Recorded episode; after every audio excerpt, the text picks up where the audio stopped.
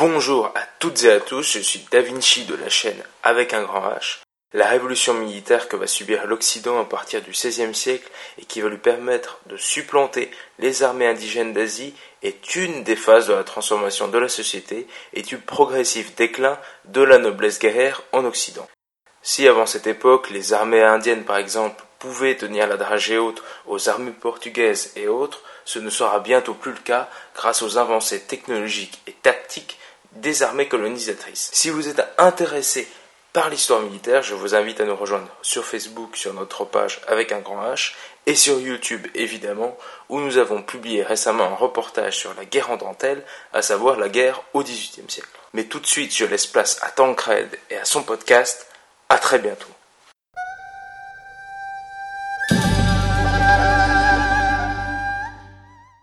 Bonjour.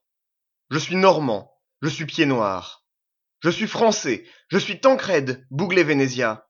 Et je vous souhaite la bienvenue dans un nouvel épisode de l'histoire des colonisations. Histoire des Indes orientales. Le podcast de la rencontre des deux mondes.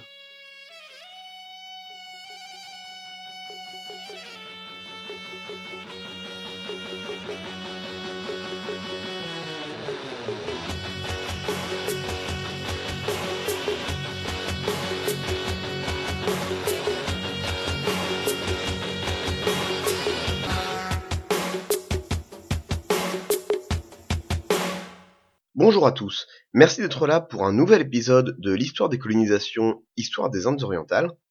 Aujourd'hui, on va tout simplement poursuivre euh, la fois dernière, vu que nous n'avons pas fini la retranscription de l'interview du père Jacques Monnet qui nous a très généreusement accordé son temps.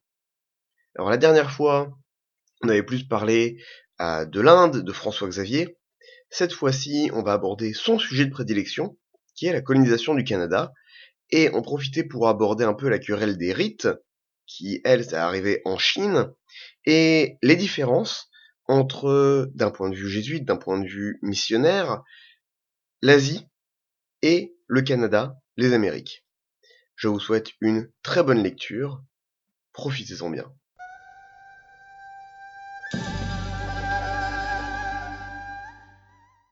Donc vous, vous êtes plus un spécialiste euh, du Canada, qui est aussi une des grandes Oui. vagues de colonisation européenne, plus à la fin du XVIe et premiers- du XVIIe. Oui, les premiers jésuites sont arrivés au Canada en 1611 Par qui sont-ils arrivés? C'était donc avec les Français? avec la colonisation française, oui, euh, et les débuts de la colonisation française. Euh, la découverte, entre guillemets, du Canada par euh, par les Européens, c'est euh, Jacques Cartier en 1534, euh, un voyage d'exploration euh, commandé par le roi François Ier. Et le Canada a été une colonie française jusqu'au moment de la cession du Canada après la, la guerre de Sept Ans en, en 1763. Alors, les premières années de l'histoire du Canada, et le Canada en tant que colonie française.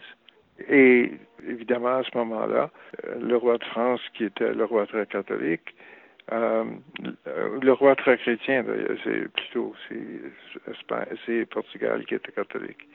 Euh, alors, le roi très chrétien, c'est son devoir de, de voir à la propagation du, du message chrétien. Alors, il va envoyer des missionnaires. Et ce sont des jésuites qui sont venus les, les premiers au début de la colonisation française. Alors, les premiers sont arrivés en 1611, en plus grand nombre en 1625, et il y a une continuation jusqu'en 1800, alors que le pape ayant supprimé la compagnie, euh, il n'en venait plus. Le dernier est mort en 1800. Et c'est après la restauration de la Compagnie de Jésus en 1814 que euh, l'évêque de Montréal, euh, Bourgette, a fait appel aux Jésuites de revenir euh, au Canada. Et puis, euh, les neuf premiers sont arrivés à Montréal en 1842. Et il y en a euh, en grand nombre depuis ce temps-là.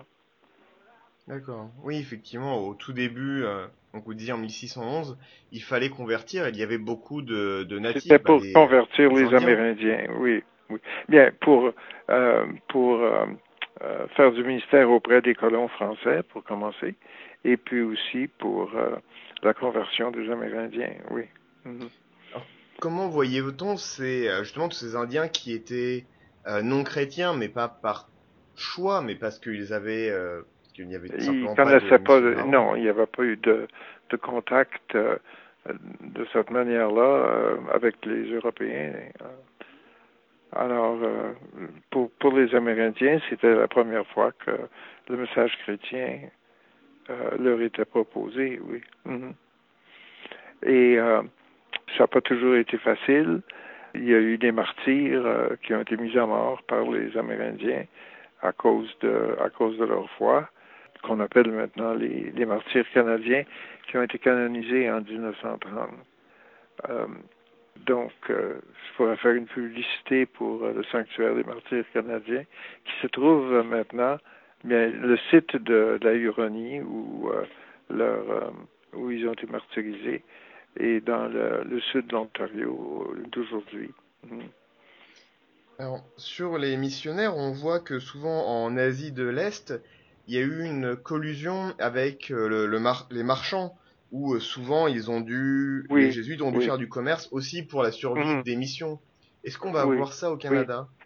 euh, Beaucoup moins. D'ailleurs, ils étaient éventuellement l'évêque de Québec, qui était le, supérieur, disons, de l'Église au Canada, ou dans la, dans la on l'appelait la Nouvelle-France à l'époque et tout ça, on était bien opposé, collusion pour ainsi dire, ou euh, une, euh, grande collaboration euh, avec les marchands, surtout les marchands de fourrure.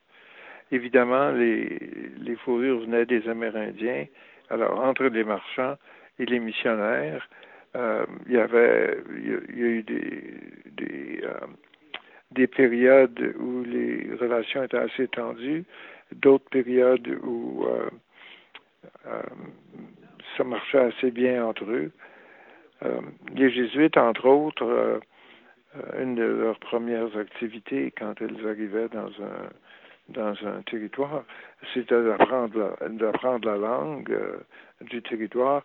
Et au Canada, les dictionnaires qui ont été faits entre le français et, et les différentes langues amérindiennes, le huron ou l'iroquois, ou euh, le Giboué, etc., euh, ont été très importants. dans ce sens-là, il y a eu une collaboration avec euh, les autres qui voulaient, tels que les marchands et les pêcheurs aussi, qui voulaient traiter avec les Amérindiens. Ils pouvaient se servir des dictionnaires préparés par les jésuites et vice-versa. Les voyages qu'ils entreprenaient pour le commerce euh, était accompagné de, d'aumôniers, on dirait, et de missionnaires euh, auprès des Amérindiens, mais d'aumôniers aussi auprès des Français qui faisaient euh, la traite des fourrures au début, mais aussi les pêcheries sur la côte de l'Atlantique, etc. Mhm. D'accord. Donc concrètement, une mission au 17e des Jésuites, comment ça se passait? Ils allaient aller dans les tribus pour prêcher, vivre avec eux ou alors vivre avec transfert de technologie? Oui, vivre avec les Amérindiens et euh, aussi dans, ils devenaient également euh, explorateurs. Euh, il y a encore un auteur qui a dit qu'il n'y a pas une euh, pas un cap qui a été contourné, ni une rivière remontée sans que ce soit un jésuite qui conduise le voyage. Finalement, rendu en 1700, euh, disons 1710, euh, avant le traité d'Utrecht, les, euh, il y avait des missions jésuites de, du sud, de, la côte sud de, la baie du Son jusqu'à la Nouvelle-Orléans, et puis de, la côte de l'Atlantique jusqu'aux prairies d'aujourd'hui des provinces de l'ouest du Canada.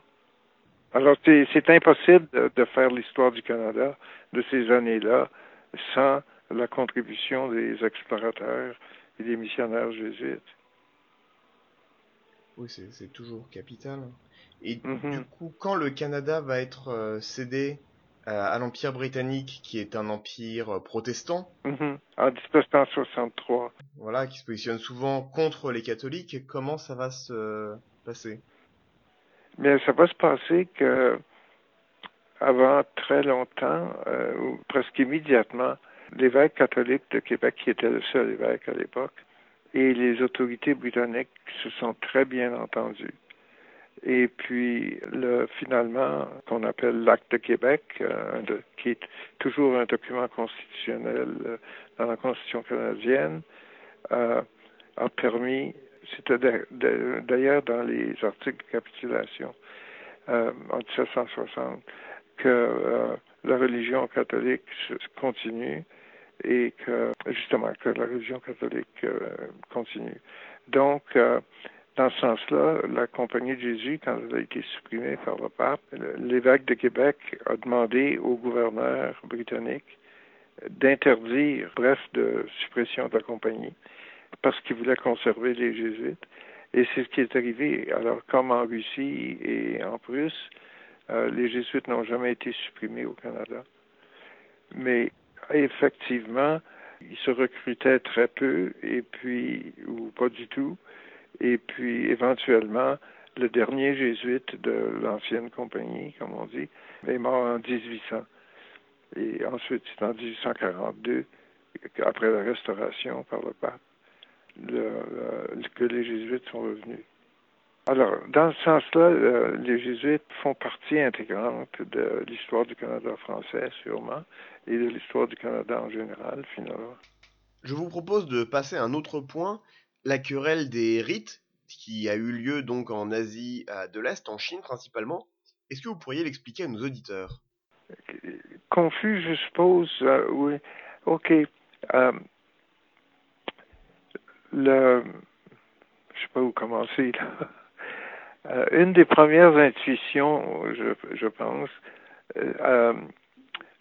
sur la question des rites, c'est on, on, attache le nom du père Matteo Ricci un Italien qui, euh, qui était missionnaire aux Indes, mais c'est un peu comme l'histoire qu'on disait tout à l'heure au sujet du Japon. Euh, à partir des Indes et du Japon, on voulait pénétrer en Chine et aussi il y avait l'influence de Saint François Xavier qui voulait aller en Chine et qui, euh, euh, qui est mort avant d'arriver.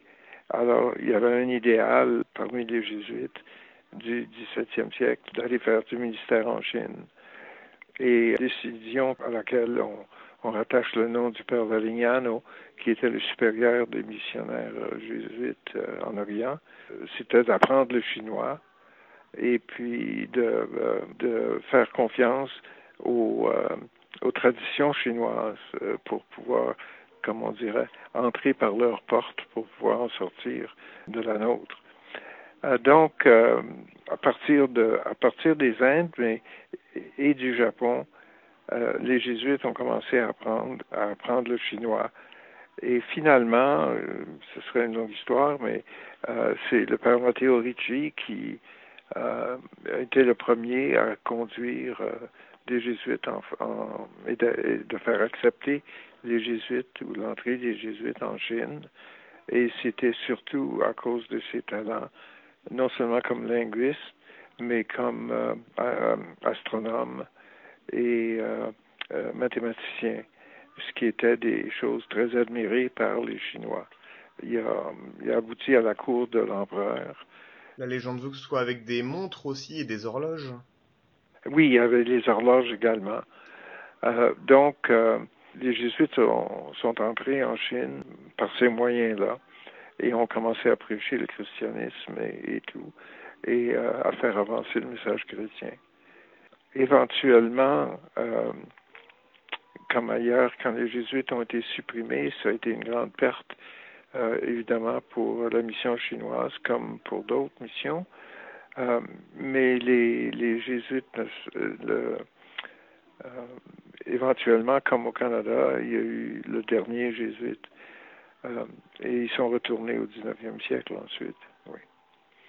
Mais la, la, ah oui, la question des rites, une des choses, évidemment, que les jésuites ont compris, c'était non seulement d'entrer de, dans, dans, dans, la culture, mais aussi dans l'expérience religieuse des, euh, euh, des Chinois.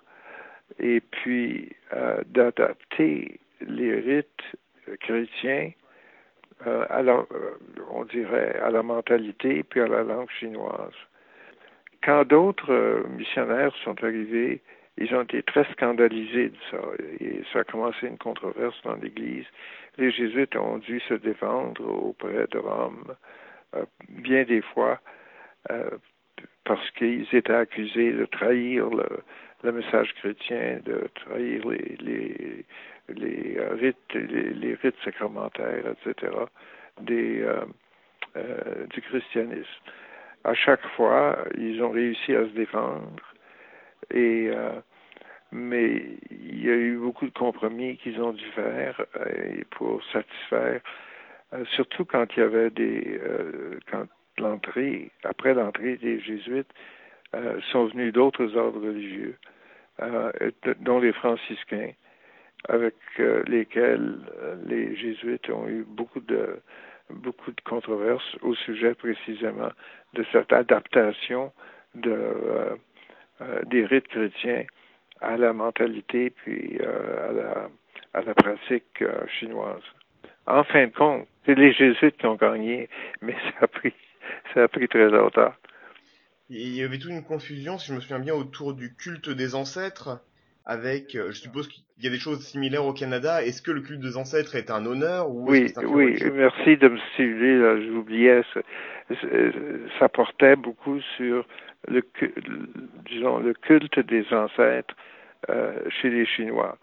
Et les, le, les rites chinois que les jésuites ont, je ne veux pas dire inventé, mais euh, ont adapté, c'était les, rites de, de, du, du, culte aux, euh, aux ancêtres. Et, les, et, évidemment, en étudiant la langue et les, les coutumes chinoises, les jésuites ont réussi, d'ailleurs ils ne l'auraient pas fait s'ils n'avaient pas réussi, euh, de, de, montrer que ce qui pouvait sembler comme être le culte, un culte religieux envers les ancêtres, n'était n'était pas plus que des marques de respect qui euh, prenaient une forme qui pouvait rappeler des rites ou pouvait suggérer à des chrétiens euh, ignorants que c'était euh, c'était des, euh, des rites ou des, une adoration euh, plutôt que simplement un, un, grand respect pour leurs ancêtres. Et quand, quand ces choses-là, mais ça a été une génération ou deux, au moins, de, de difficultés et puis d'appels à Rome et puis de contre-appels et puis d'écrits pour se défendre et pour euh, et des attaques contre euh, la pratique des jésuites d'avoir adapté euh, les, les rites chrétiens à la mentalité puis à la pratique chinoise. Oui, ça a l'air d'être un thème central dans le dans l'ordre jésuite qui est l'adaptation au milieu jusqu'au oui. jusqu'au 19e. On va voir ça dans l'émission euh, en pays colonial. Oui, absolument. Comparé à d'autres. Euh... Oui, oui. Alors, les, pour les jésuites, euh, le, le terme c'est l'inculturation. C'est d'entrer dans une culture. Et effectivement, le message chrétien euh, doit pénétrer dans toutes les cultures. C'est pour ça que le Christ est venu sur terre. et donc, les jésuites ont toujours réussi à se défendre. Les, rites euh, chinois n'ont pas été condamnés, mais il a fallu les défendre bien des fois à Rome et ailleurs. Dernière chose sur le modèle de conversion. Ça, je pense que c'est quelque chose qui va être assez intéressant. Entre, on va voir par exemple avec François Xavier qui, quand il va arriver en, en Inde, va faire de la conversion un peu de des masses, des pêcheurs du sud de l'Inde mais qui au Japon va plus s'intéresser aux, euh, aux élites. Est-ce que ça fait partie d'un système ou est-ce que c'est juste lui qui l'a fait comme ça? Bien, comme je disais tout à l'heure, on...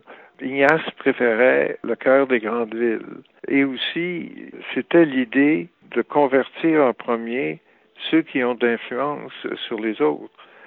Comme l'idée d'aller en Chine, c'est parce qu'on voyait que pour les Japonais, ce qui venait de Chine était plus hautement respecté. Donc, allons convertir les Chinois pour pouvoir euh, impressionner davantage les, les Japonais. donc, c'est le, le, même principe que euh, si le, et, encore euh, après les guerres de religion, il y avait l'entente en, Europe que les gens suivaient la, la religion du roi.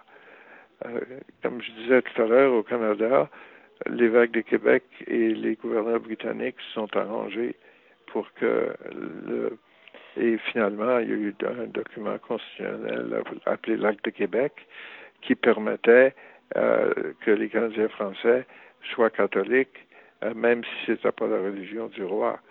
Euh, c'est une des premières fois qu'il y a eu une reconnaissance comme ça qui a été approuvée par Rome et tout le reste. Donc, euh, euh, c'est le même principe. C'est d'influencer ceux qui sont influents parce que c'est ceux-là qui vont euh, impressionner et amener d'autres conversions.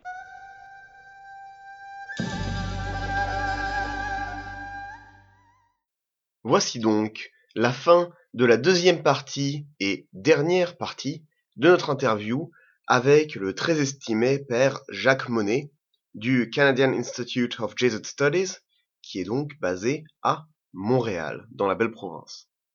J'espère que ça va beaucoup intéresser.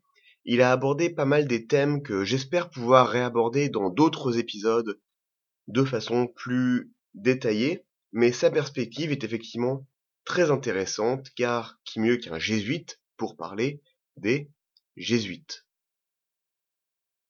Je vous retrouverai la prochaine fois pour quelque chose d'un peu différent, toujours sur la colonisation, mais en dehors du narratif et non pas exactement une interview. En attendant, si vous avez aimé, vous pouvez vous abonner au podcast et au flux RSS à travers SoundCloud, mais aussi sur votre smartphone ou tablette ou autre, pas avec iTunes, l'application podcasting, podcast de votre iPhone, mais aussi des applications sur Android comme Stitcher, Blubbery ou encore Podcast Addict qui est personnellement mon préféré. Sur ce, je vous remercie d'avoir écouté et vous souhaite une très bonne journée. À la prochaine fois.